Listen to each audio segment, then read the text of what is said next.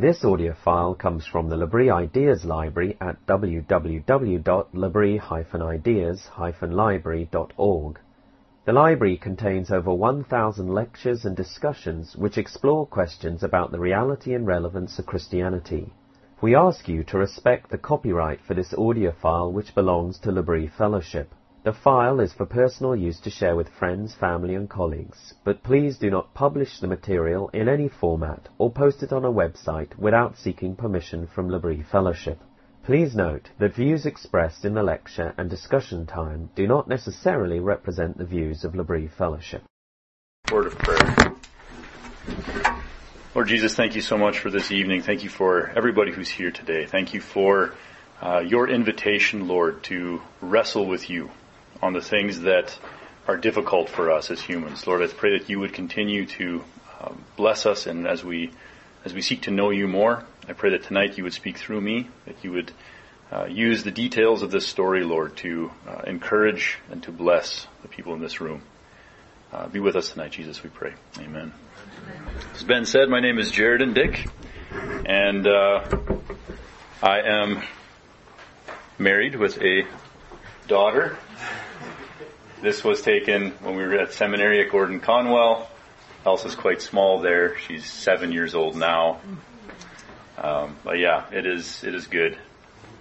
Um, the life that God has led me on is a pretty crazy one. So uh, I'll just at the, the as we go through tonight, uh, I'm going to be talking about my own life story, bird's eye view, long shot, but there's going to be moments where I dive a little bit deeper into some details that are necessary to the point that we're talking about, which is can we trust God when the expectations of our life have been shattered? When we expected God was leading us somewhere or doing something with us and those expectations were dashed and we had no warning that that was coming. So yeah, we will end up with how I am standing here in front of you today. So, uh, that being said, I just want to say I'm so honored to be here at L'Abri. Uh, I'm honored to be able to share with all of you.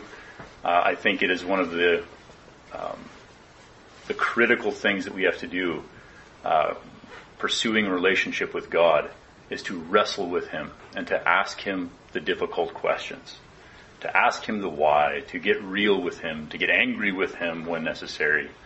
Uh, and we'll look at how that's actually part of what God wants from us uh, as we go as we go through this process here. So, Christianity is. That being said, I'm learning. I'm still learning that Christianity is more than just that compartmentalized part of our life called religion. It subsumes everything. It it weaves itself into everything. And the more that I uh, walk along this road, the more I come to realize that. And I'm very, uh, personally, I'm very convinced that uh, if my theology is not strong enough to stand up when life throws you a curveball, when difficult things happen, uh, then I don't want any part of that. I need to either get deeper understanding or I need to reject some part and adopt what is true. Um, because God is dealing in the realm of reality. And He deals with us on that as well in Scripture. So I hope my story will have some wisdom for you tonight, some something you can glean. Um, yeah, that's that's my my hope and my goal. So as I said, this is my wife, Erin, and my daughter, Elsa. We are now living in Maynard, Massachusetts, serving at Trinitarian Congregational for the last seven months. Um, and this is, for the time being, I, I, say this very tentatively, this is the new trajectory that God has us on. Uh, Erin and I were married back in uh, 2012. We'll talk a little more about that in a bit. And Elsa is our miracle baby. So we had, we've been married for almost, yeah, math is not my strong suit. 11 and a half years. And Elsa is the only child that we have been able to have, but we are so grateful for her. So I was born. We're going to go right back to birth. Uh, way up in northern Alberta in Canada. So this is a this is how you have to get to my community. Uh, in the wintertime, this is uh, frozen over. It's the Peace River, and then you drive on the ice. But all the rest of the year, you have to go over by ferry. It's very remote, very forested, uh, very tight knit Mennonite community.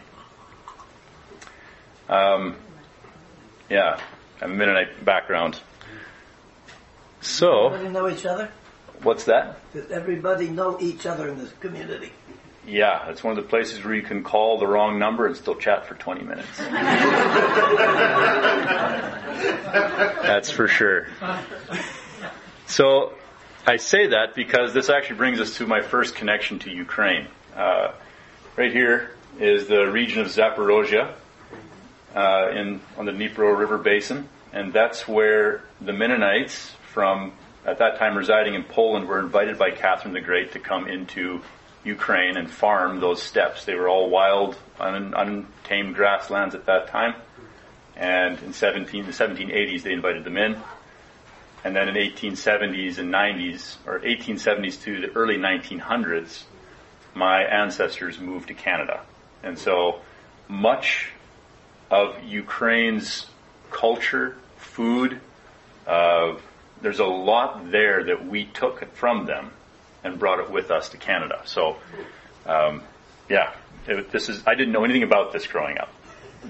Uh, this was still considered Russia. In German, we say the Rus. This is this was all still under Russia. How how they they thought of it. Um, but yeah, that's. I actually have not ancestry there, but cultural identity in Ukraine. Uh, at the age of nine, my parents joined Youth With A Mission, and they they went to Montana, moved the whole family down there, and began doing short-term missions. Well, the first couple trips that we went on were out to Ukraine. Uh, the YWAM base in Montana has target nations, and Ukraine was one of them. And we had many partners, many long-term missionaries that lived in Ukraine, and we would send them teams, we would send them uh, supplies, help in their ministries, and we had a partnership that was growing through that. So it was very common for teams to be sent there, and my parents got selected to send the team or bring the team to Ukraine. As a young boy, 11 and 12, for those two summers, I lived in Ukraine. I, I got to minister alongside my parents, um, and Ukraine left an impact on me. I didn't really care for it much as a boy. Uh, because you can imagine in 1998 and 1999, just a, just what is that, nine years, not even after the Soviet Union fell, uh, it was still a very rough place, a very depressing place, uh, a lot of darkness uh, and a lot of brokenness. Um, much different now than it was then, or sorry, much different when we moved there recently than it was then. It was a very young age that uh, during this time, my preaching years, that I really felt a call from the Lord that you're going to go into missions. And I wasn't all that happy about it. It wasn't my favorite idea. I had other plans for my life. Um, but I knew this was what God was calling me to, and um, I lived in an environment of short-term missions, people going all the time. And so I had opportunity after opportunity to go on missions, even as a child. 13 to Thailand and Ukraine twice, and yeah, it was an adventurous childhood for sure. When we were in Ukraine, uh, the first time in 1998, I was baptized in the city of Chernobyl. Not, I have this map up here, not to be confused with the city of Chernobyl, which is up in here somewhere. Chernobyl is in the western part of Ukraine, and yeah, I was I was baptized there in a canal because that's what Christians do. They get baptized. I didn't understand much about what that meant at the time, but have since come to deeply appreciate that event. So that was my life. Summers, my parents would often have to take trips. I would go with them. Um, but yeah, that was that was where I was at. After I graduated high school, I went to Canada. I went to work and just enough money to earn just enough money to go live in Australia for eight months and do my first school with Youth With A Mission called the Discipleship Training School. And it was there that God really did uh, a new thing with me. So this is the YWAM base that's in Montana, half of the base. Our house is down over here. It's on the Flathead Lake in the Flathead Valley. It's absolutely gorgeous in the mountains. Um, but it's really remote. It's only a small town of about 2,000 people. The valley has about 40,000 people, or more, maybe more than that now. 60,000 people after COVID. And it was designed not for local ministry. It's, it was designed as a training and sending base. That was the main primary function of YWAM Montana. So I did my own in, in Townsville, in Queensland. Don't have a photo of that. All of those photos died on my computer a long time ago, unfortunately. But YWAM's motto is to know God and to make Him known. And I felt at that time that I wanted to, I, I needed to know God. I didn't feel confident to share my faith. I didn't feel confident to give anything away or to make Him known because I didn't feel like I really knew Him. I knew lots about him, but I didn't feel I knew him. And so I asked the Lord for that. I said, Lord, if you're calling me to be a missionary, and this is where my career is going to be, I need to know you. Please reveal yourself to me. Now, YWAM we have a charismatic background, what that I assumed that meant was, or what I was asking God for when I said that, was this flood of warm emotions. Some deep intimacy would flood my heart, and then all of a sudden, ah, I would be in the presence of God and I would know Him. It would be perfect. It'd be easy. It'd be mm-hmm. great. So I asked for this. Silence. Nothing. I asked again. Silence. Nothing. I asked for probably a month straight. Lord, why? And then I began to get frustrated. Why will you not reveal yourself to me? Why will you not grant my request? Why, or, or what have I done? Have I done something wrong that you wouldn't give me this, this thing that apparently is necessary to be a missionary, to know you?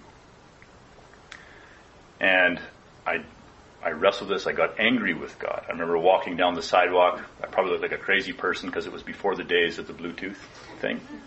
So I probably looked like a crazy person walking in the street, and I just was talking out loud to God, frustrated and angry. And I said, have, I done something wrong? Why won't you give this to me? And I remember it had been silence. I hadn't heard a thing, hadn't felt a thought, hadn't had guidance or a feeling of direction, nothing.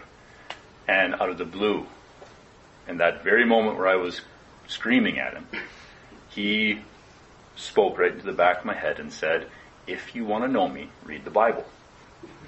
now you'd think I would be like, wow, God just spoke. This is amazing. No, I yelled back and I said, no, that's not what I'm looking for. But he persisted.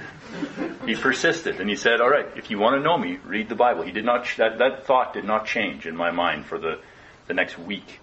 Finally, in my stubbornness, I gave up and I said, fine, I'll do it. And I kind of treated it like a test. You know, if I do this, then after, after I finish doing this, God will reveal himself to me. I'll get what he, this is to test my faithfulness. And so out of spite, I began reading the scriptures. uh, just being honest. Just being honest. So, and I began reading, and it didn't take very long going through the books of Genesis, Exodus, Leviticus, Numbers. You start seeing things that I didn't know were in there. I start asking questions because I didn't understand what God had done there. Why, why is this happening? And I wasn't consciously engaging with a conversation with God, but He took those questions in my mind and graciously began to engage with me. And He began to reveal things to me, and He would show me things in scripture. As I keep reading, something would be revealed and I would get excited. Like, oh, that is so cool. I didn't know that. And then I found myself without, uh, I found myself just naturally wanting to share that with my friends. Hey, did you know that there's no such thing as a rainbow in the Hebrew language? Did you know that there's uh, yeah, just on and on and on. There were things that I was like, this is awesome. I'm learning more and more about who God is. I finished the Bible in that those during that school, and at the end of it, God said, "See, the only way to get to know someone is to spend time with them." And that's what I wanted with you. So I never got the big download of spiritual intimacy, but we had spent time together. And he turned on a hunger for the Word of God in my heart. And so I went back to Youth With A Mission in Montana and took the School of Biblical Studies from there. So that was our staff team. Kind of grainy, hard to see, but there's me and my wife. We were on staff that year, and we were not friends. That's a different story, though. That's a different story.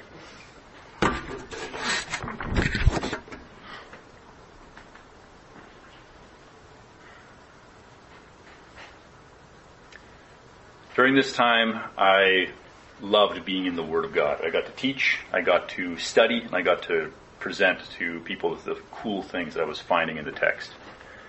And it was um, during this time that Erin and I began to become friends.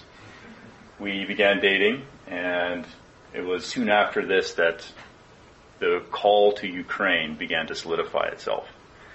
Um, so we, we staffed for two years together uh, in the School of Biblical Studies. I was gaining in my biblical knowledge. I gained a natural desire to learn the biblical languages, Hebrew and Greek. And I had two amazing mentors who happened to be on campus who both knew the languages and were able to, to teach me. I was very grateful for that. Uh, but at this time, um, my parents, I'll give you a little background. My parents are, because they're Canadian, they can only be in the U.S. for five years at a time. And then they'd have to, on a religious workers visa, and then they had to leave the country for a year and then reapply 365 days later. And their habit had been to go either go back to Canada or to go into one of our target nations and serve there for a year. So they had, done, had done Thailand when I graduated, and on the second stint, they were in Ukraine, serving in Ternopil with our friends there. I went on a teaching trip to Nigeria for two months, and Erin was staffing in the School of Biblical Studies in Montana. And the plan was we will meet in Kiev and then train out to Ternopil and stay with my parents for Christmas. And that was that was the plan. It was good. So just got more slides. This is Erin teaching during that time.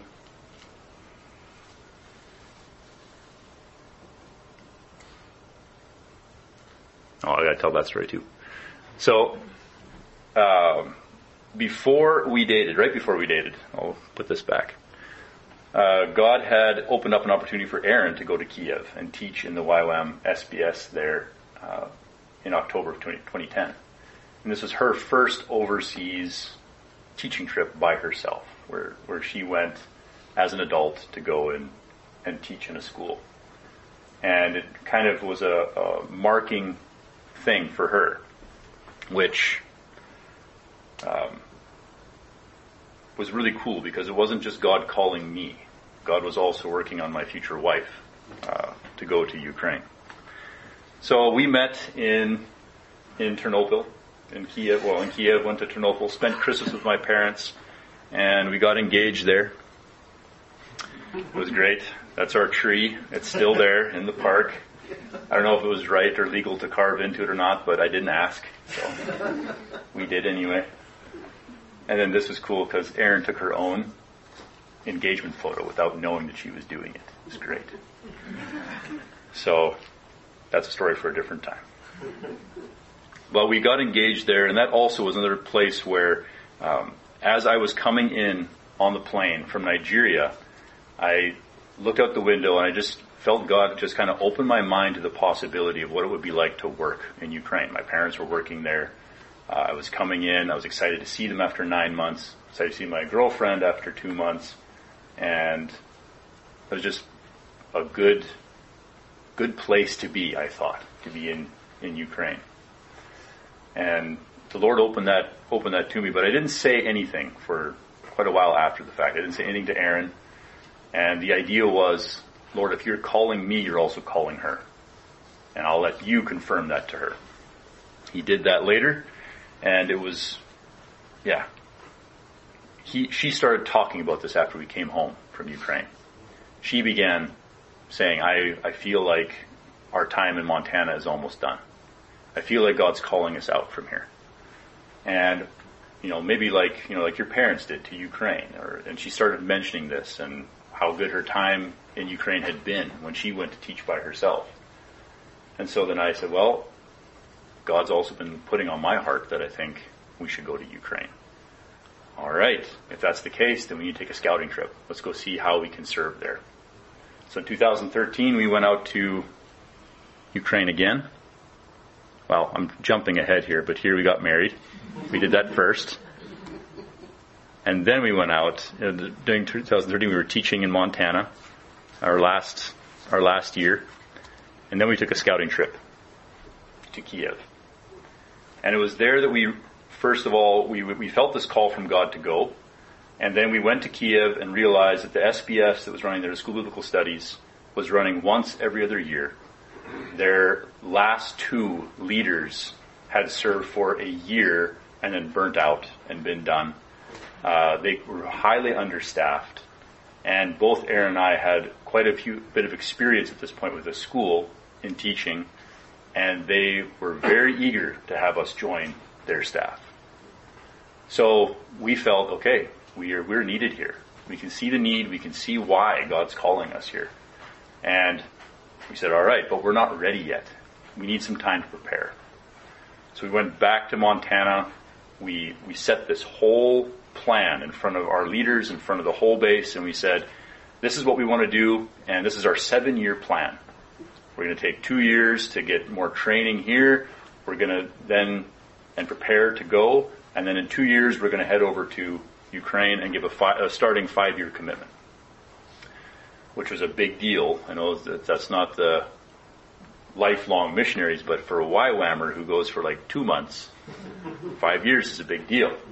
So we went, we were going to do that. We set this whole plan in motion and we began making all of our decisions with this, but we're going to Ukraine mindset. That, in, that influenced what furniture we bought. That influenced where we decided to live. That influenced what schools we were taking. That influenced everything. And we were telling everybody, we're called to Ukraine, we're going to Ukraine, we're doing all this. We made all these, these promises. And then as you know, if, if you've lived any length of time really, life doesn't let you just step out your plan exactly, right? It doesn't work that way. And so we found ourselves in a six year process before we ended up actually getting to Ukraine. And for six years, that occupied everything. We were doing everything for that purpose to get to Ukraine. Uh, part of that process was going to Gordon Conwell. At the very end, God said, "No, you you need to go get your degree," and I did that in biblical languages, um, and then graduated in 2019, and then in fall of 2019, we moved. We sold, gave away, got rid of most of our possessions.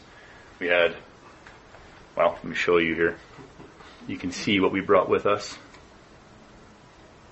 This is some of the training time in Nepal. Am I blocking it?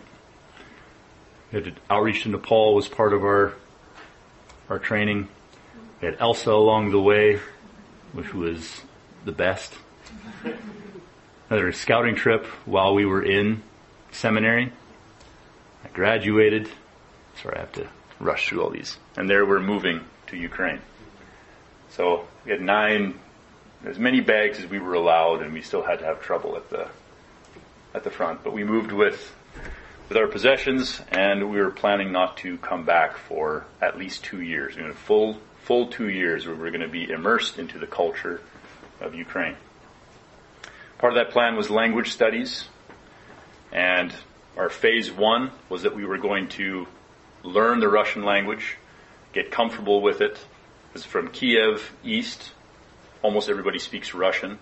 and from Kiev west, everybody speaks Ukrainian. So, uh, and the YWAM base in Kiev is run in Russian so that it can service all different nationalities from the former Soviet Union. So a lot of like Kazakhs, Uzbeks, people like this would come to our school.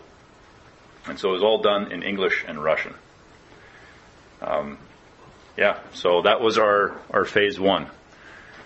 First year was full-time language studies, learning Russian, and very little teaching. Maybe a book here or there. Uh, primarily we were going to be in language. The second year, the plan was we're going to be in language part-time, and we're going to start moving into the real focus of our ministry, teaching and uh, pioneering theological courses, and had all this vision for what the biblical studies department could be in YWAM Kiev.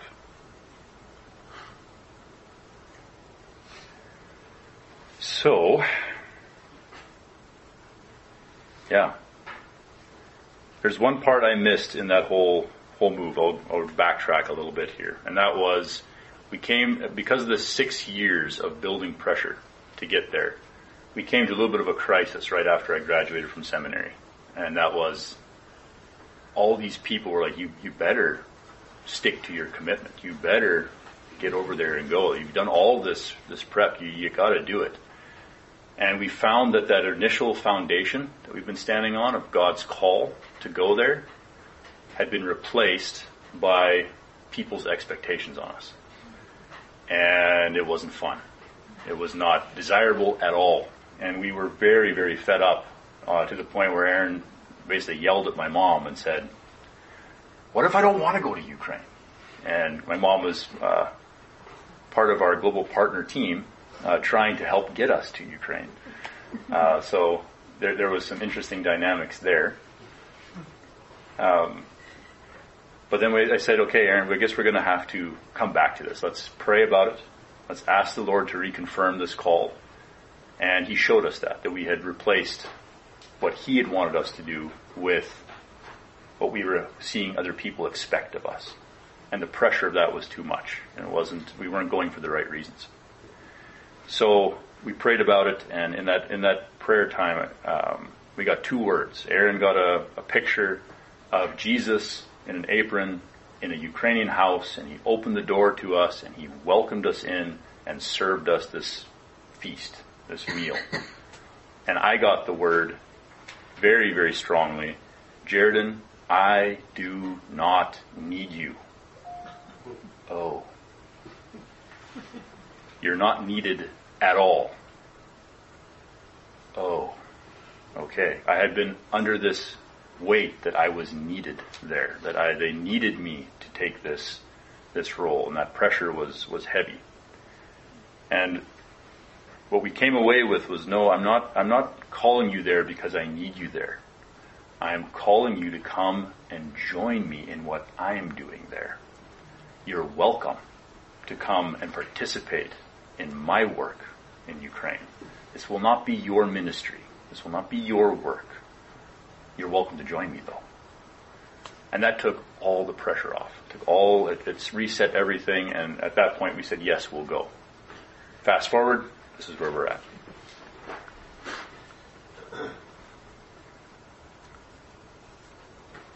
This is uh, one of the fields outside of our house. Sunflowers are one of the main crops there in the summertime. Sunflower oil is a big trade, so it's gorgeous in summertime.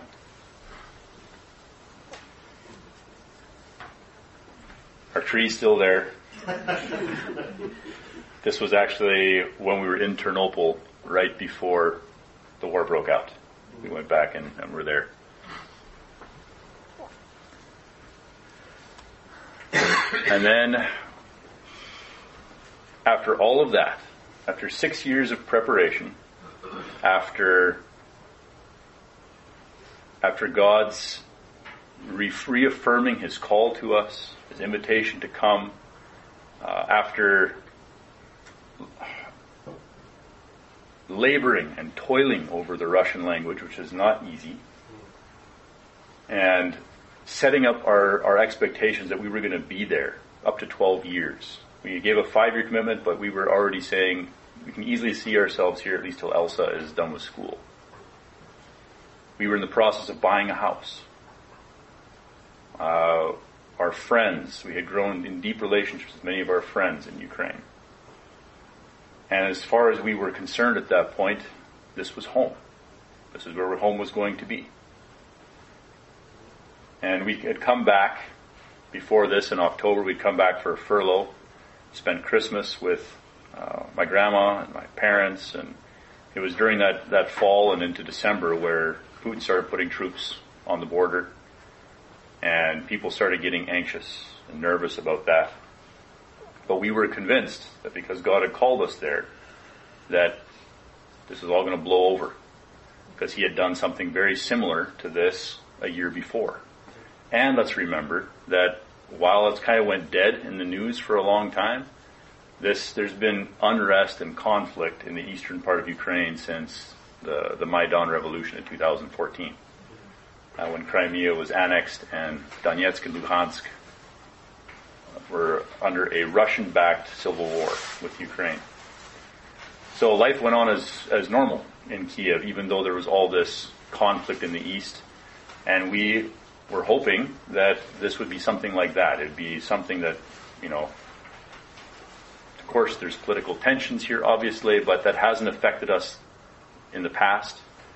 Why should it affect us now? Our Ukrainian friends were saying, no, Putin does this kind of stuff all the time. Don't, don't worry. Don't be afraid. Uh, European news was saying, uh, it's unlikely that he'll do anything with this. It's not his, not his MO. American news was saying, oh, he's going to do something. Get out of there. And so, we were, we were praying about this, uh, in, in January, we felt that we couldn't let fear be our, our driving factor. So, on January 21st, we went back to Ukraine. And we were smart about it. We, we packed up bags. We, we were prepared that something might happen. We had a, a backup plan in place. We would drive out of the country if, if something happened, but we were very sure it wouldn't. And so we set about going back to work. And we were preparing for a church history seminar that we are going to run in Turkey uh, that fall, or not that fall, that spring in April, and um, putting all those plans and putting lectures together for that.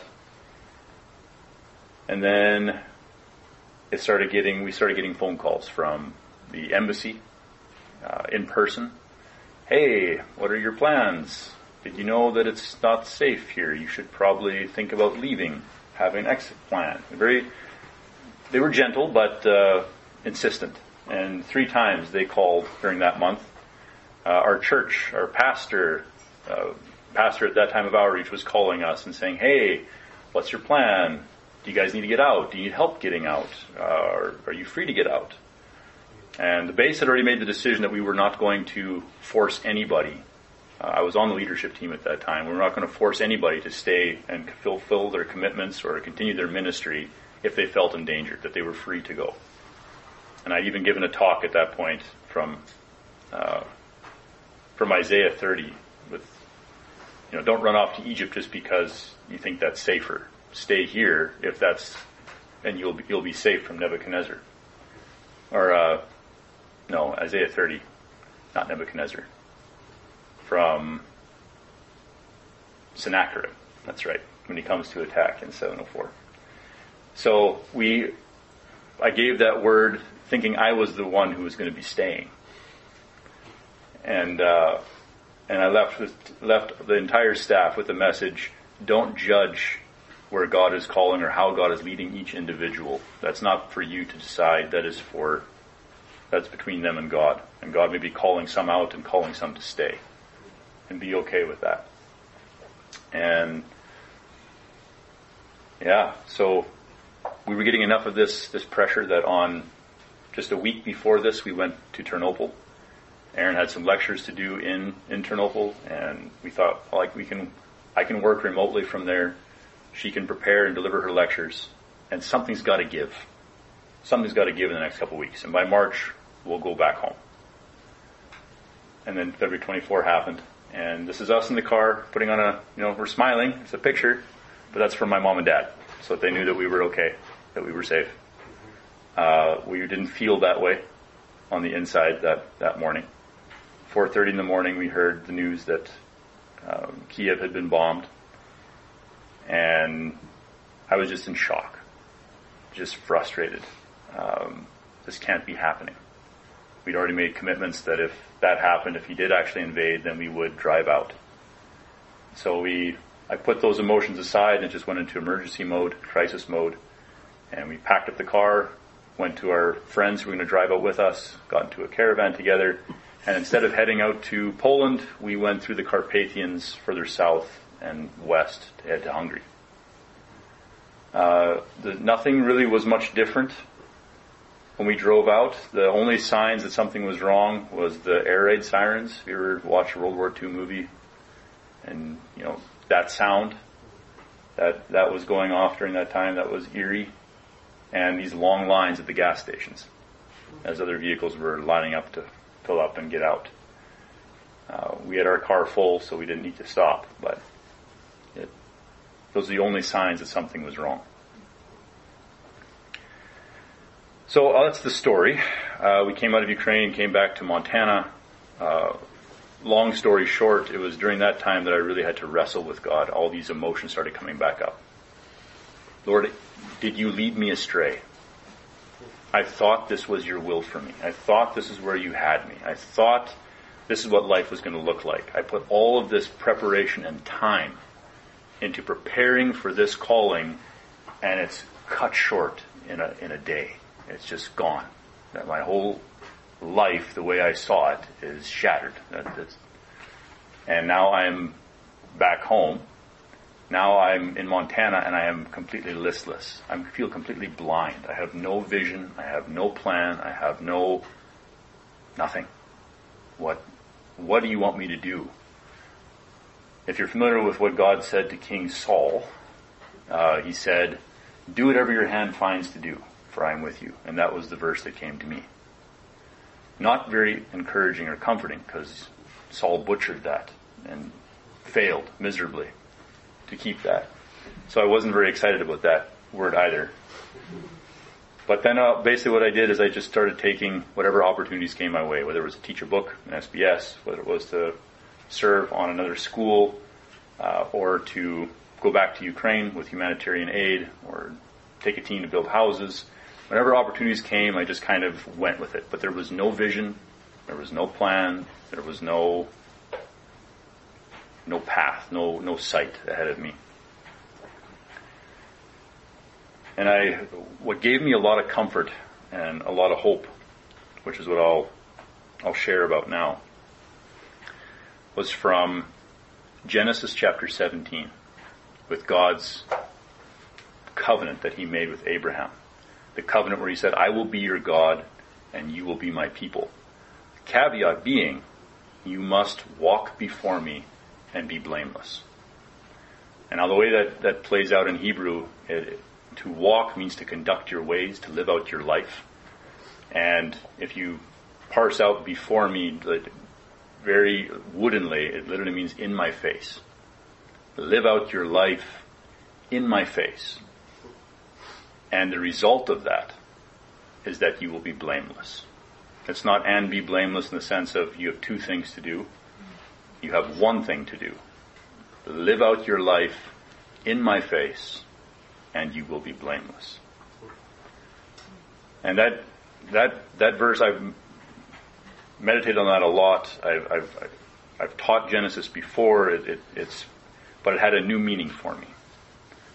Um, it gave me the freedom uh, to behave like the psalmists do, to cry out to God, to wrestle with God, uh, to say what I really thought about the situation, and to really get in his face about my expectations and why he didn't meet them. Um, when, you, when I saw that as not only not only is that okay to do, but it's the very foundation of God's covenant to be the God of his people, that you will live your life out in my face openly, rawly, honestly in front of me. And if you don't believe that that's true, you go to the next chapter and God asks the question of himself. Shall I hide from Abraham what I'm about to do because I've made this covenant with him? And the answer is no. He can't, he can't hide from Abraham what he's about to do with Sodom and Gomorrah. So he initiates that conversation. Because the, the walking, the living out your life in God's face is also reciprocal. He also promises to live out his ways in your face. Um, and that, that has really shaped how I am able to converse with God and ask Him the questions. This is what L'Abri is all about, right? Asking God, the, wrestling with the hard questions. And then the second part is from Genesis 32, where Jacob wrestles with God. And he says, I will refuse to let you go until you bless me. I refuse to let you go until you bless me. And God puts out his hip and everything else and breaks his strength and Jacob's not able to rely on his wit or his strength anymore. He's a broken man. Um, but he's terrified that Esau is going to kill him. And he cannot see how he's going to survive this interaction with his brother and his 400 warriors. He doesn't see if there's any, there's no way out.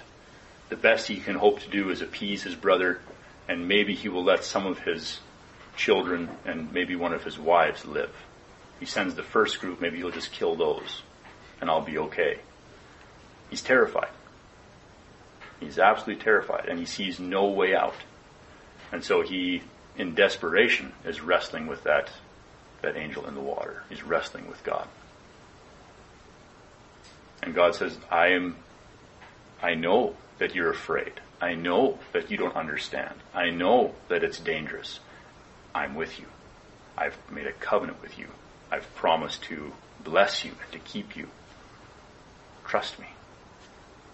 Don't trust in your own strength or your own power, your own will, your own plans. Trust me. I will, I will see you through.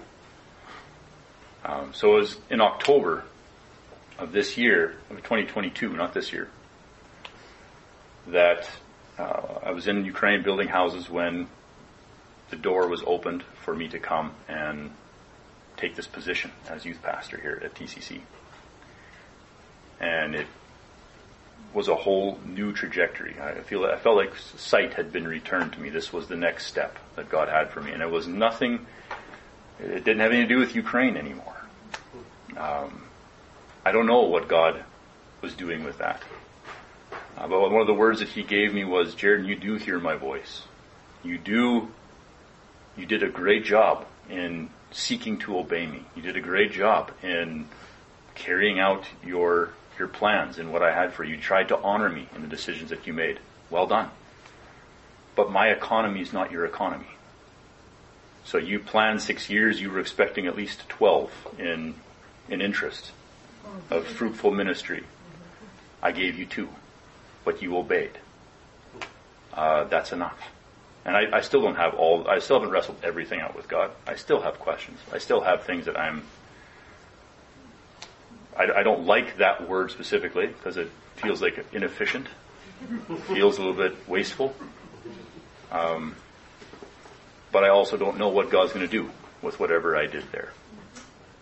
I gave it to him as an offering, and he's allowed to do with it as he sees fit. Uh, and he will, because he's God.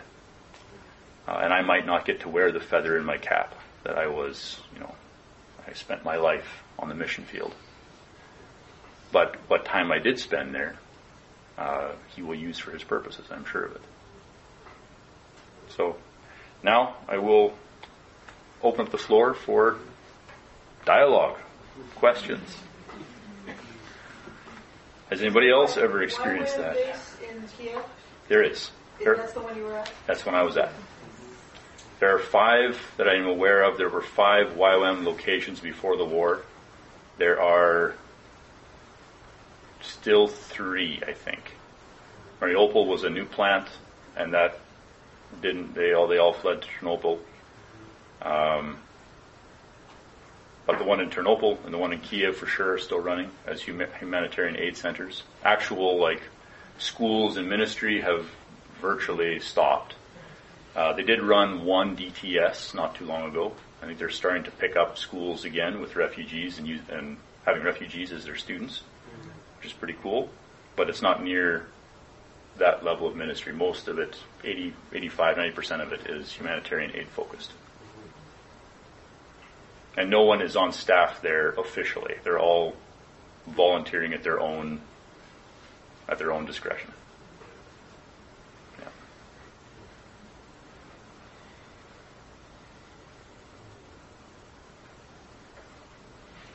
How does the war make you feel inside? Angry. It's uh I don't know all the politics behind it, but it just makes no it, it doesn't make sense to me. Why why Putin would do that? It, it does. It, you know, humans have this tendency when you have power and are afraid to lose it that you do all kinds of things to try to keep it. Um, but it just makes no no sense to me because there are, it wasn't like where we were rebuilding. I went back in October. There were old men and women, grandmas and grandpas who had lost their grandchildren, their houses completely destroyed. They, you know, they worked their whole life for to build that house, and it's blown to smithereens, and they've lost nephews. Atrocities were committed in their backyards. Um, the stories that I heard were just horrific. It's like this has no, it doesn't make any sense. It's the guys in the gray suits that make the decisions, and it's the the people who are going about their daily lives that pay the price.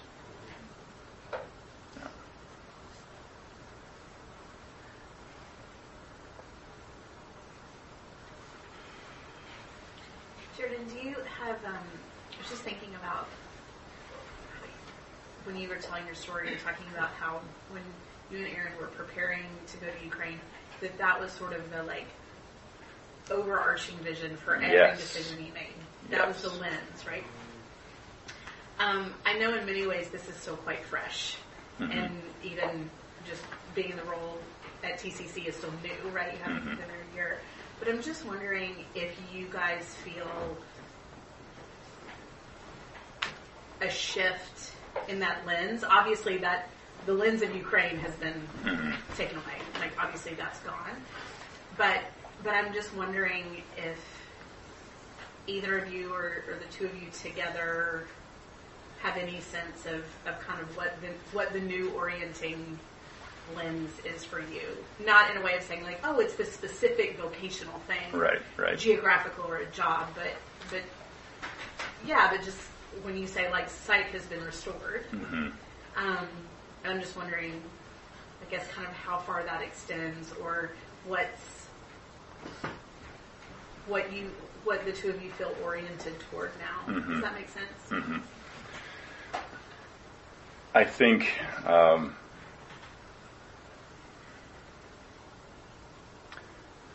we're very careful to say this is now how it's going to be. Uh, feel like we know better than that now. Um, we don't know what it's going to be, but we have a God has given us a calling and a, and a or the calling and the direction He gave us. First of all, to be a missionary, to be a Bible teacher. Those things haven't ceased. I still this that platform is open at TCC to do both of those things. And so, in that sense, that was one of the guiding principles of accepting the job. Was it is it part of what God has called us to? And um,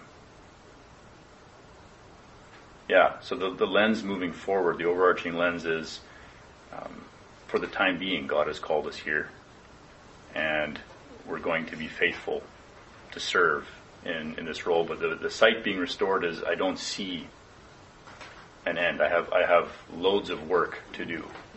I have something to do again. That's not just whatever my hand finds to do. Um, there's vision for it. There's something that I can, I can steward and I can I can help grow. And uh, for that, I'm very grateful. Um, we have a lot of people who come to L'Abri with questions of vocation, like how do I know what God is calling me to? How do I hear that? Mhm. Those kinds of questions. What, what am I going to do when I grow up? Like, those kinds of questions are super common. And so, and this might be like hard to generalize, but what would you say to like yourself back, you know, 15 years ago, or to someone who's sort of like maybe in like the shoes you were in when you were in Australia, like that Mhm. kind of stage? Like, how would you? Are there like some general things that you would say? Well, I think first and foremost, my I owe a lot of my direction and calling to the path that my parents chose. That environment I grew up in was was part of my my experience growing up, and it just made sense to me that that was what God had called me to. Uh, that it was right, and it seemed right to me. It seemed good to me. Um, it was a big responsibility, so I wasn't I wasn't pleased about it as a young boy. But it was also very vague. At first, it was just, yeah, you'll be a missionary. I had no idea what that looked like. Um, and I don't think God expects you to have it all nailed down from a very early age or to get it all all together. In fact, I expect that I have yet to get it all nailed down and really understand what my calling is but I choose to walk in what I know now. Um, and my experience in the past is that when I when I've done that, God has been faithful to through actually walking out life with God. He starts opening up new things. He starts bringing things into my life that and orchestrating things that I wasn't aware of. Uh, and that's what I tried to demonstrate a little bit with my story. Just I, I didn't know that I came my ancestors came out of Ukraine. I didn't know that um, my parents were going to be leading these teams, or they made those decisions. And all of these things were influencing me. All of these things God was using to influence and direct me. And I think that's how He, he operates with all of us. It's not always about giving us this grand vision of who we're going to be or what we're going to do. It's about walking along in life with God. And I think I needed to learn that in that process of just do what your hand finds to do, I'm with you. Uh, you don't have to know what you're doing next or what's what's coming next. You just need to be faithful with what you have in your hand. Yeah, um, th- th- th- this idea of vision, I think we do have this notion that vision must be forward-looking, hmm whereas I would say vision can very often be retrospective hmm or at best peripheral. Um, and so the idea that we need to be able to kind of look into the future, that can become sort of idolatrous, where um, whereas by looking for that glimpse, uh, Mhm. we may be missing all sorts of things Mhm. that are to our left and to our right, uh, because we feel as though there must be something Mhm. else, uh, and uh, and I, I I think that's human nature. hmm But uh, as I look at the biblical account, uh, I don't really get a sense of, uh, other than in you know very very isolated, often dramatic uh, instances, this sense of really kind of casting your eyes you know into, into the future. I think uh, I mean even the disciples, you know, what a bumbling you know group of people. It, you know, where do we go? I don't know. You know, Yeah. it's it's um, I, I, and this comes back to to what you were saying in the beginning about getting to know God uh, can be just a very very messy hmm endeavor, and, Yeah. and I think being okay with that is uh, itself a, a big step forward. hmm I, I think I, I fully agree with you on that. There's um, another passage. I don't like it, but I, there is a there's a passage that the Lord has also used to speak to me a lot, and that is the um, where He gives ten. I don't have the passage in front of me here, but where He gives ten curses to the people of Israel. If you commit one of these ten things, that's cause for exile from the land and to be cast out from the land. And one rat, like you would expect murder to be in there. You'd expect like the big, you know, sins to be in there. And they are. But then you also have this random one of whoever leads a blind person astray, let him be accursed. And I asked myself the question, well, okay, why is that in there? It seems like an odd thing. Who would even do that? And first of all, and then secondly, why why is that in there? Doesn't make any sense. And I got this. Uh, yeah, if the people of Israel were intended to be a reflection of the character of God to all the nations around them, as Deuteronomy 4 says, then to do that would be an absolute violation of God's character because we are the blind in that scenario. God is the guide, and He never, ever, ever leads His people astray. But the blindness is necessary so that we trust Him, so that we depend on Him. Like you're saying, it's not about having our own vision and following our own path into the future. Um, that blindness is intended to force us, our, our inability, our actual, real inability not to see the next second in front of us, forces our dependence on God if we're really honest with ourselves. We can try to pretend that we see what's coming next, and maybe out of His grace, sometimes we, we get lucky. But that's not that's not the, our reality. Our reality is we have no idea what the next second holds. But he does. It's kind of a, just a very quick follow-up. I was reminded how that passage, thy word is a lamp unto my feet. A lamp of the kind at the time was not a high beam.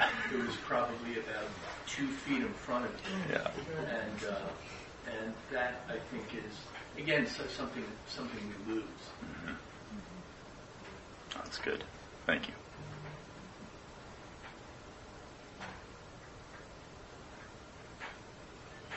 Where do you remember where that list of ten that is? Yes. Uh, Deuteronomy. Right during the blessings and the curse, I think it's Deuteronomy twenty. 28-ish or 26 maybe beforehand. Let's find it. I can chase down.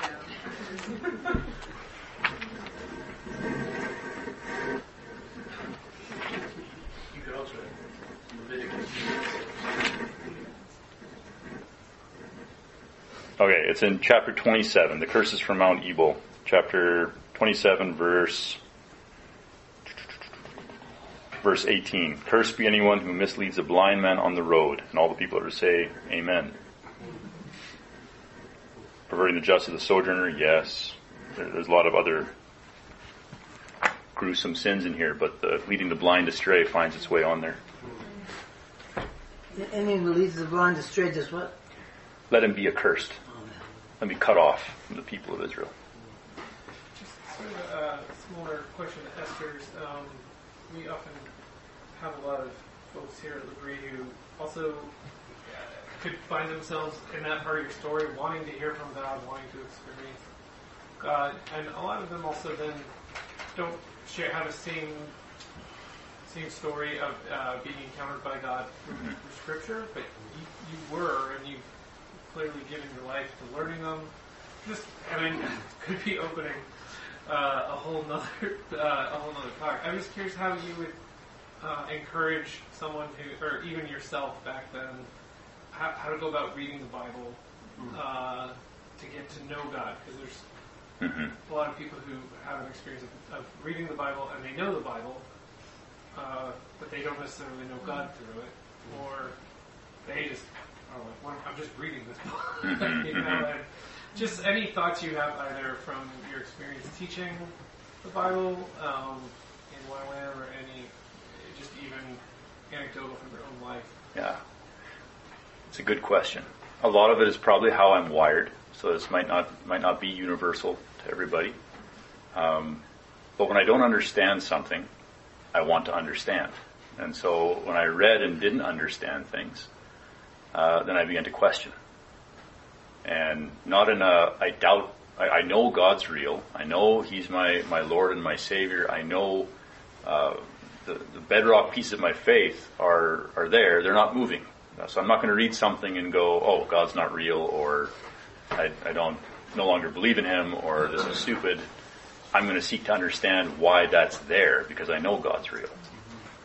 And so part of part of that is starting with a foundation of faith that guides my questions to seek understanding rather than to seek to discredit or to doubt through reading His Word. Um, another thing I would say about hearing the voice of God. Uh, we we use that word, I think, the hearing as an as a as a sensory verb is auditory, right? It, it, that's that's how we appropriate that word. But for God, I would say it's better that we it's it's still to hear His voice is a is a theme that's related throughout Scripture. But it's not always an audible voice that speaks to your your ear. It is, but it is the Word of God communicating to you in one way or another. And that's when I say I, I, I hear the voice of God.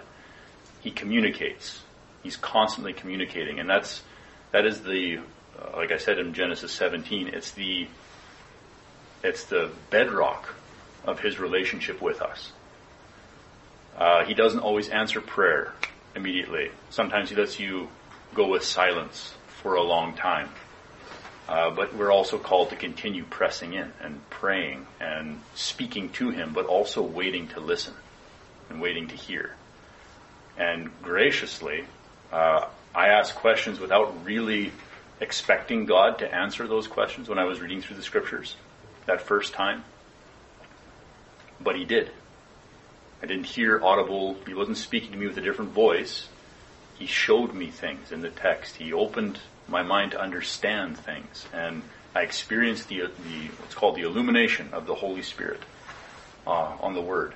And that is what drove my hunger for it. It wasn't just words on a page. It was that in conjunction with a conversation with God about those words on the page. And that, that changed the course of my whole life.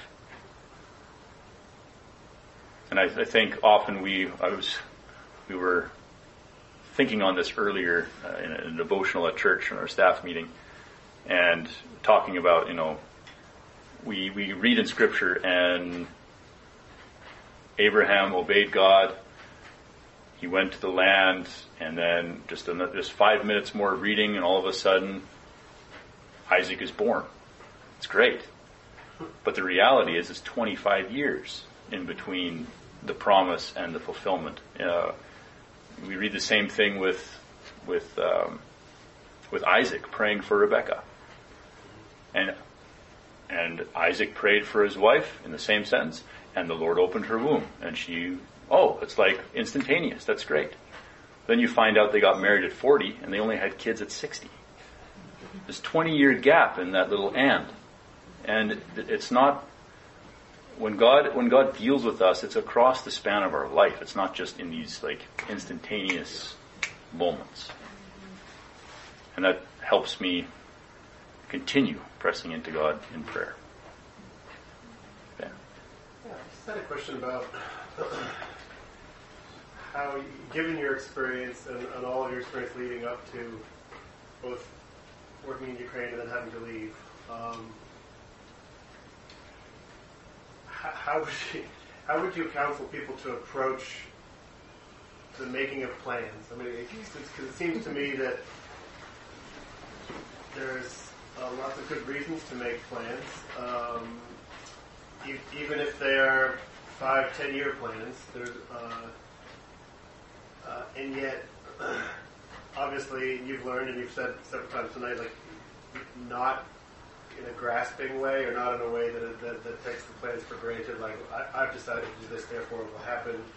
Um, there has to be a, a holding loosely, holding loosely to the plans, uh, but but you know unless unless God really directs you otherwise, continuing forward with them. Um, how do you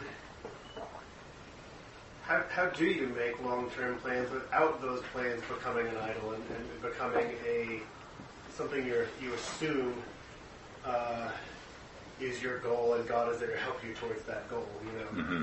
um, how do you have any any words of advice for someone who yeah is, is, is making plans but but wants to hold on to them loosely. Like if, if the Lord wills, we will go and do this. hmm hmm It seems like quite a tension that, that God expects of us, expects us to be in. It's like because God doesn't always tell us exactly what we should be doing. hmm Sometimes we do have to make a plan, right? hmm It's not a lack of faith to do so. Yep. We just sat around And did waiting nothing. for God to tell us what the next step was. That's not actually faithfulness. to God. No. You know, we have to we have to make a plan. We have to set out, and yet not take it for granted. Not, Yeah. hold on to it too tightly, and not take oh, too much ownership over over over the future. It just it seems. Um, uh, I don't want to say it seems unfair, but it, it's it's really hard. I mean, I don't have to tell you that. Um, yeah, had, had maybe what I mean, maybe what I'm trying to ask is, do, do you, in retrospect, do you feel like it was wrong to, to project 12 years ahead, or not? Hmm. Well, it had consequences. Yeah, I don't know if it was wrong yeah, uh, in the sense that if you, I, I, and I am not a planner myself. Uh, if my wife was standing here with me, she's the she is the planner in our family. She's the one who allows my life to function. Um, I'm more of the fly by the seat of my pants kind of guy. Um, but when when we we made this plan and went with it together, and I, I I agreed to it and everything else, it was not that this is what it's going to be, but we're going to submit. I mean, in the, in the perfect scenario, I think we didn't always do this perfectly, of course, but in the perfect scenario, the goal is that you have a goal or a vision or something in place uh, that you can consciously organize your efforts around today to see that that happen. But submitting your, your actions and your your your daily actions to God in that. If you don't have anything out there, not saying that that vision is the reality or something you should that will be, but if you don't have that, your actions tend to be wasted in the day. You have nothing. There's nothing. What are you What are you doing? Uh, if we have a job, then our boss decides what we're doing. He has the plan, and the actions we're doing today are being used for the purposes of that that end goal, whatever it might be. And as a, as a missionary, which I, I don't have, I didn't have anybody directing what I was doing. I was responsible to have a goal in mind and and free to implement that however we saw fit. And so the only way to do that well is to pray and ask the Lord for guidance, ask the Lord for wisdom. He says in Philippians, work out your own salvation with fear and trembling. So there's a striving on our part. There is a uh, a carefulness to try to please God in everything that we do. But we do that also knowing that it's God who wills and works through us. And sometimes just trusting that. Uh, you know, the, the sheep in uh, Psalm 23, the sheep hear their master's voice, right? They, they know their master's voice. But David also says it's his rod and his staff that comforts him. Sometimes the sheep doesn't need to hear a voice. Sometimes it's the stick to help keep that sheep from going the wrong way, um, to prod him in the right direction. And even if the sheep doesn't understand, the shepherd does and helps guide and direct where he wants the sheep to go. And I have to confess, I'm just a sheep. I, I think I know where I'm going. I think I know what I'm doing. Uh, but ultimately, he has to be the one who's not leading me astray, guiding and directing. And I have to trust that day to day. And that's where this really tested that uh, that faith. It tested if I'm going to trust that prodding, uh, that this is really what's good for us. Um, yeah. Just, a quick follow-up. When you said uh, it seems inefficient, I love I love that comment just because the, the contrast of what we view as being efficient, economical, spend all this time training, uh, versus what what God might be doing, you know, what God might actually want. For me, it totally ties into your insight earlier that, that God doesn't need you, right? God is doing something. He may, he's inviting you to join in in that. You see that a lot in the grade. I mean, Mhm. Because it's easy when you have like a, a ministry vision with certain ways of doing things. You can get very attached to those ways of doing things, and, and then you can begin to relate to God as, as the, the guy who comes along and helps you realize your Mhm. vision. hmm Um, we've got this great vision, and you're going to help help that happen, Mhm. which is really just using God as a means to an end. Um, Between your word and my striving, we'll get it done, Lord. yeah, yeah. Rather than like, if, if anything can happen at all, be it's God who's doing something, and how how do we prayerfully discern like how to participate well in that? He's mm-hmm. up to something, and that is a really challenging mindset to maintain. Mm-hmm. Or even recognizing when you you don't even think or are consciously aware that I'm gonna I'm being used by God right now. He still uses you. That's I've I've run into that, or have been my eyes have been open to that a few times. Where you know you think I had this great lecture prepared and I, I presented beautifully and it was it was awesome, and I'm then I'm selfishly or maybe arrogantly or proudly trying grading my the students' work and trying to catch the things that they must have gleaned from my awesome lecture in their work. And sometimes very disappointed that it's not there. and then other times being made aware of something that you had thought had no consequence, was of no value, did, didn't do anything, and someone was deeply impacted by it, so much so that it's embarrassing because you realize I didn't, I actually didn't do that at all. Uh, God, God must have done that. I don't even recall saying that. I'm sorry. I'm glad, I'm glad it touched you. you know? um, but recognizing that, that regardless, because He is the shepherd, because we are the sheep, because He chooses to have His way and His purposes through us, even we're not conscious of what He's doing, He's still doing something. I'm, I'm convinced of that. The verse comes to mind. You are my witnesses so that you may know me. Yeah. Yeah. Uh, so that we can do you know, great things and have all these converts. Yeah, because he, he demonstrates his goodness that we're supposed to bear witness to. He demonstrates that to us. Yeah. Yeah. That's so good.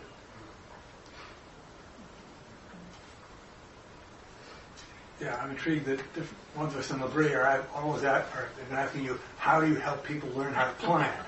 Uh-huh. that's, what, that's what people, so many people, uh, in a position with all sorts of wide, wide open things, and, and uh, that's very helpful. I really enjoyed what you had to say. It strikes me, th- th- our Christian experience and history shows some people who get a vision have huge static against it, but yet hang on to it, hang on to it against all of it.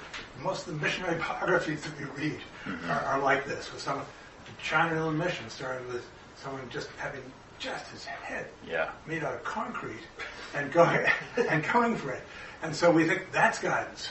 Mm-hmm. Now, but what you've said, uh, which is I think so helpful, is that but guidance may be just how there may be all sorts of different ways that God may guide you mm-hmm. as an individual. Mm-hmm. Uh, all sorts of tracks. Turn left, turn right, stop, back up, go Yeah. forward, go faster, or whatever. And, and, and yet, what, what I picked up from you is, you- is we've got to just stay close to the Lord. Stay close to Because Yeah. He may be giving you something to go faster. Put step your step on the gas Mhm. or stop dead. Yeah. Like in, I, I always think of you know James four, uh, where it says, "Don't think you can go." Say, it's tomorrow we will do this and that and other thing. You may not be alive tomorrow. Yeah, exactly. Wake up, ding, ding, ding. You know, it's it's a, it's a Yeah. uh, so that there's a humility there. That Schaeffer's intriguingly was alternated back and forth. I mean, some of the ways L'Abri has been set up is, is one of the fundamentals is not to do five-year plans. hmm Uh, he was at that point very afraid of the, of the Christians taking on the methodology of the corporate world, Mm-hmm. saying, set your goals, how do you get there? Such a way of measuring how do you measure your goals, and bang, off you go. Mm-hmm. Say, help me. No, we're not going to do that. And, and uh, but yet they had tremendous conviction that God wanted them to do something there in this Mhm. mountain in Switzerland. Mhm. And, and uh, she particularly, more than him, uh, just said, I know God wants me to do something, but, but it was holding on to him. So Yeah. I think to prepare for all kinds of different pathways of, of patterns of roadmaps of guidance that we would Mhm. take is, is uh, what, what I've, I've uh, enjoyed hearing you talk about. it. Oh, good, Thank you. good. Yeah, I think I think God is the difference between a a, a, a worldly kingdom that has a, a king and all the subjects have to obey the law of that that king. Uh, it's very indirect. It's very, I speak, you go do according to my law, and I will punish you if you don't. Um, but with God's kingdom as our king, he's not just the the one speaking from above and not interacting with us. He's ruling from the seat of our hearts. And so there's a very intimate king subject relationship there where he guides each of us in very different tracks and in very he's able to do that at a, across across the entire body of Christ he's able to do that. Um, no individual is outside of his sight. No individual is just following a formula they're following the path that God specifically mapped out for them. And teaching and being corrected. Like I am always uh, he's correcting me constantly. So and and walking through this experience corrected some of my own thinking on you know um, replacing God's word and God's calling with human need and making them equal to each other. That's not necessarily the case. Um, or making my own plan, vision, and assumptions based on what God God did say something, but it's very human to take what He said and then add our own expectations to that. And those are the things that get broken. Those are the things that don't always come to pass. If He says something, it comes to pass. That's that's who He is. When He speaks, it is created. It's it's there. But when I when you add your own interpretation onto it at the end as well, that's not helpful. I think of Agabus in Acts. He gives a true prophecy to Paul that if you go to Jerusalem, they're going to bind you hand and foot and throw you into prison. And the immediate expectation that the people there added to that word was then therefore don't go. Please don't go. Obviously you're not supposed to go. God's telling you not to go because you're going to be bound and thrown in prison. We don't want that. That's bad. And Paul says, why are you weeping and breaking my heart? No, I, even if I were to die, I'm willing to go. Uh, so there's, there, adding on to what God says with our own understanding, our own world, those, that's where we get into trouble, I think. Um, in hearing the voice of God and, and following His direction. And for me, what I did was I obeyed God to go to Ukraine. I do feel that that's where God was leading me. He called me there. He He orchestrated it so that I could actually go there. Um, but I added a lot of my own expectations to what that meant to be there, and was disillusioned, and it was painful, but so necessary in my walk with God.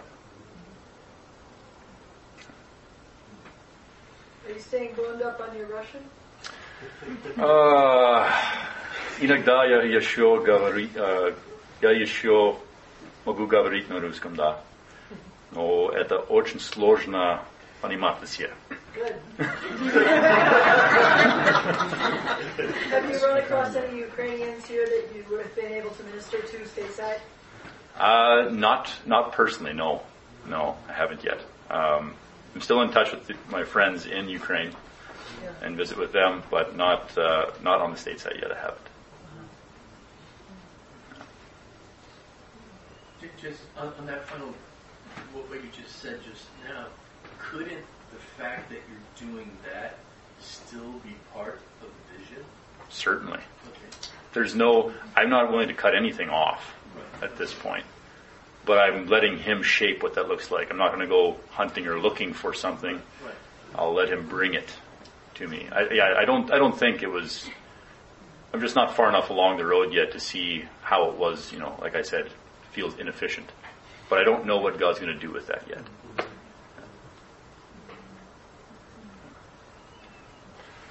Could you just speak one minute to um,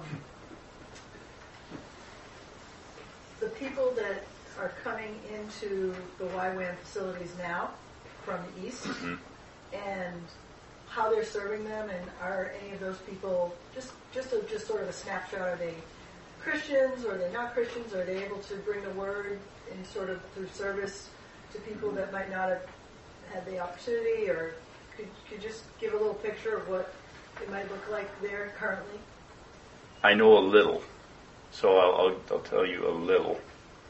Um, they're from all walks of, of life, coming from the east. Uh, there was a swath early on of people that were fleeing the country, and there's also, after a little while, there was a swath of people returning to the country, and so there's a there's a it, it's been been back and forth. So a lot of the the, the humanitarian aid work has um, grown alongside that, depending on what the need is.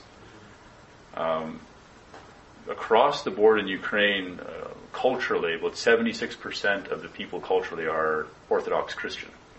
So it's there, there's a there's a religious background that they all kind of have, but it's very it's very high in the oldest generation.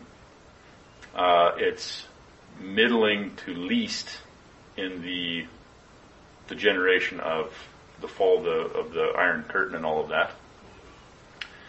And it is picking up some strength again. Christianity is picking up strength in the in my generation and Gen Z, but neo paganism is also on the rise. That seems to be the new the new trend.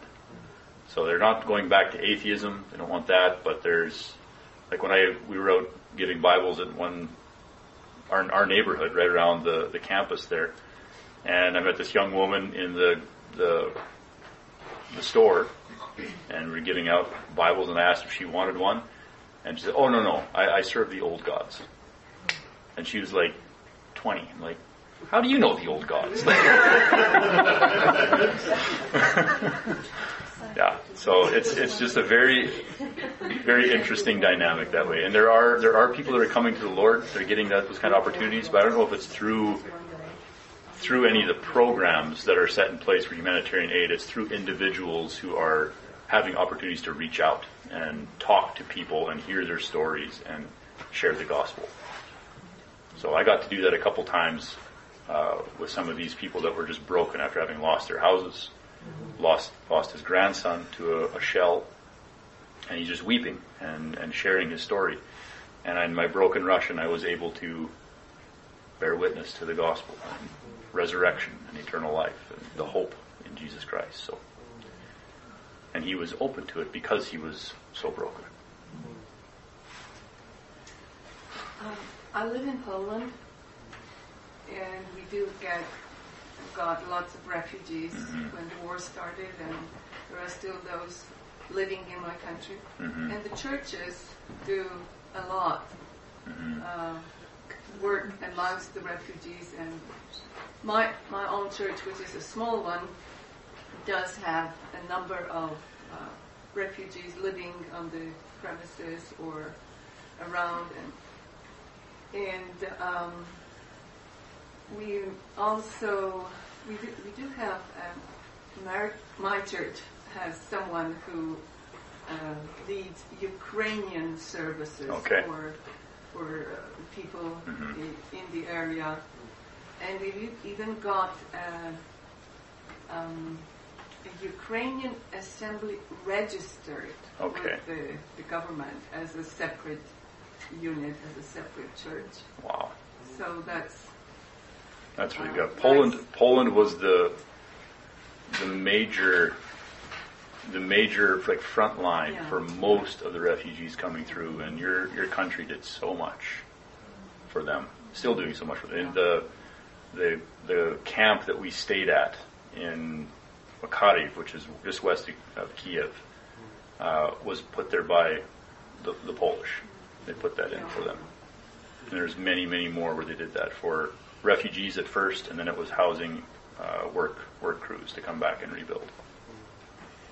And we do have the in my church. It's, it's especially from people from Kiev and around Kiev, uh, but also um, I myself am um, helping a family that came from the Donetsk okay, yeah. uh, uh, area, and they've been living with me for two years now. Thank you for doing that. Thank you for doing that. Such a, a witness to the kindness of Christ when when people are in their biggest need and there's somebody who reaches out to them and says, I'll help you.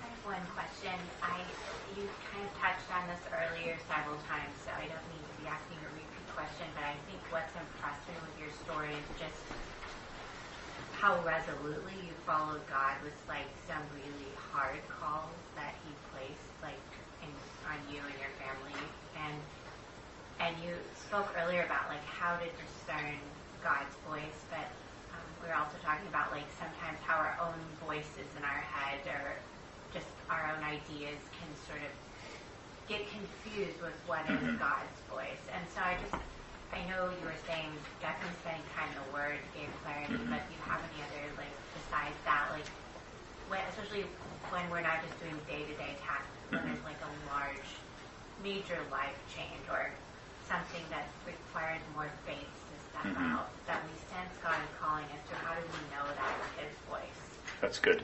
That's a very good question. Um, I'll answer from uh, the book of Joshua.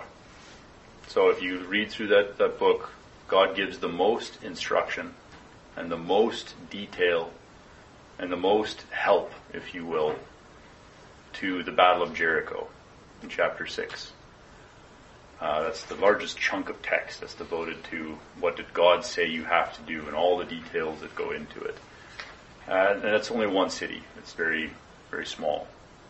And God has given this, this directive already, this overarching directive, go in and take the land. Wherever you set the sole of your foot, I will give you. So he's got an overarching directive.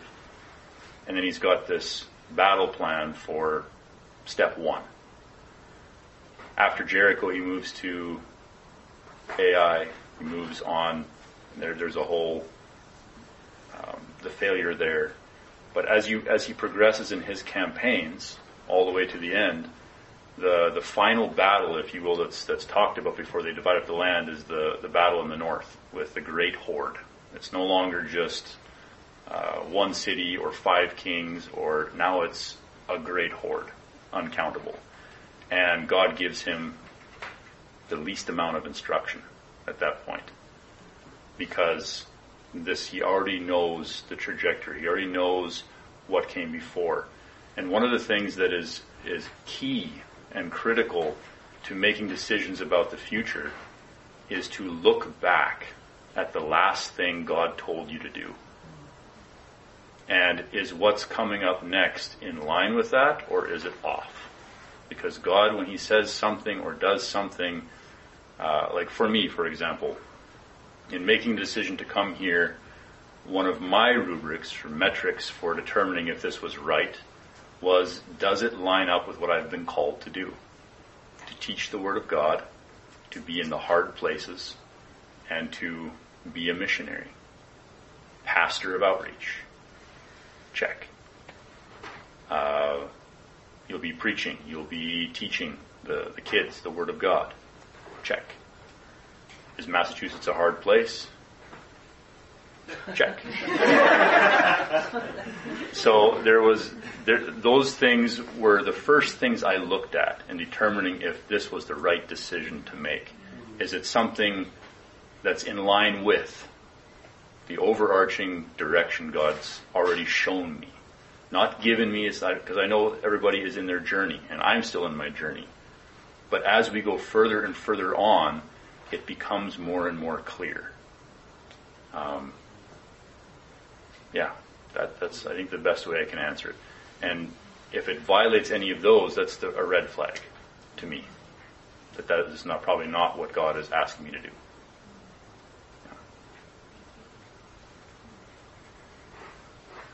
You're free to go. Nine o'clock. Thank What? you, Jeridan, so much. Okay.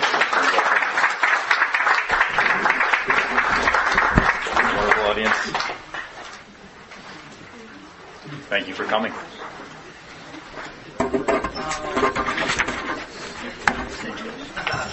Wow.